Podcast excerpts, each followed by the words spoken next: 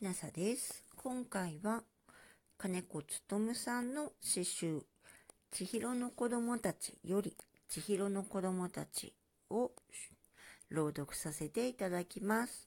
金子つとむさん、朗読の許可ありがとうございました。千尋の子供たち。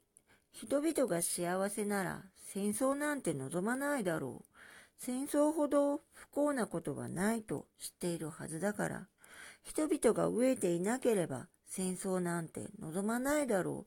食料を奪わなくても生きていけるのだから。人々が貪欲でなければ戦争なんて望まないだろう。神様のくれた風と光と水で電気だって作れるのだから。ああ、人々が命の尊さを本当に知っていたなら、何があろうと同じ人間をむやみに殺したりはしないだろう。あんなにも愛らしい子供たちを傷つけたりはしないだろう。千尋の絵本、戦火の中の子供たち。男の子が一人、きっと睨むようにこちらを見ている。愚かな戦争を始めた大人たちを告発するように。千尋はどんな思いでこの絵を描いたのだろう。ああ、子供たちに欠如網は似合わない。怒りに震える悲しい瞳も、奪い合うのではなく分かち合う世界こそふさわしい。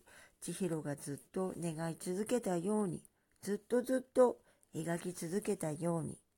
2018年8月15日、金子つとむさんの千尋の子供たちを朗読させていただきました。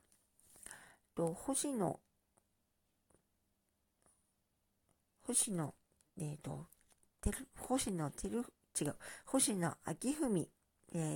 天国からの絵画展にで無料配布されていたものをいただいたので、朗読させてくださいと許可を得て朗読させていただきました。朗読の許可ありがとうございました。